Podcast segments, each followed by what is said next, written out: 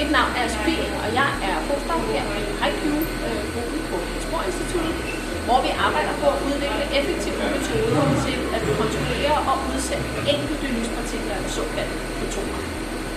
Fotoner kan man bruge, når vi skal udvikle fremtidens kvanteinternet.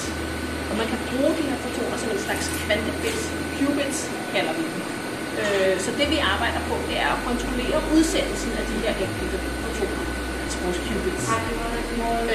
og det gør vi ved at øh, bruge noget, mandepunkt, kvantepunkt, som er øh, en lille struktur, der kan udsende en enkelt foton hver gang vi beder om det.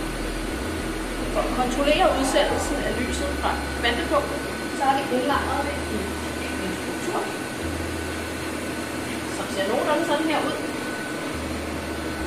Vi har vores kvantepunkt siddende her i sådan en fotonisk krystalstruktur, hedder det.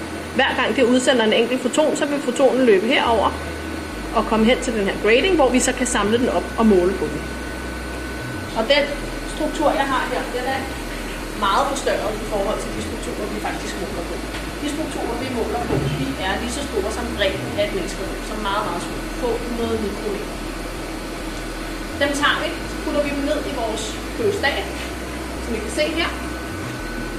Og så køler vi dem ned til øh, få grader over det absolute nulpunkt. Og det gør vi ved hjælp af noget flydende helium. Grunden til, at vi køler dem ned, det er fordi, vi vil ikke have noget støj. Og for sådan nogle kvantepunkter, der er temperatur og støj det samme. Så vi køler dem helt ned, og så exciterer vi vores kvantepunkter med laser.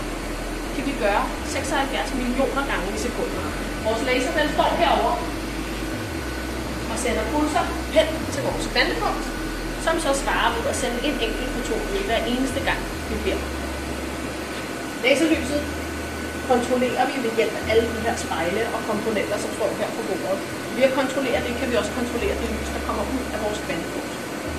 Så når det kommer ud, så samler vi det op i en fiber her, og sender det hen til noget, der hedder et spektrometer, som er en maskine, der ligesom kan sige noget om, hvor mange fotoner vi får ud, og hvilken farve de her fotoner har. Og det man kan se her på computeren, det er faktisk det, som spektrometret måler på. Her kan man se en masse forskellige linjer, som svarer til nogle forskellige kvantepunkter, som sidder nede i vores prøve. Øhm, og for at bruge de her kvantepunkter til de her kvanteberegninger, så er det rigtig vigtigt, at de er ens. Så derfor så går en stor del af vores arbejde ud på at finde ud af, hvordan vi får udviklet de her stabile og effektive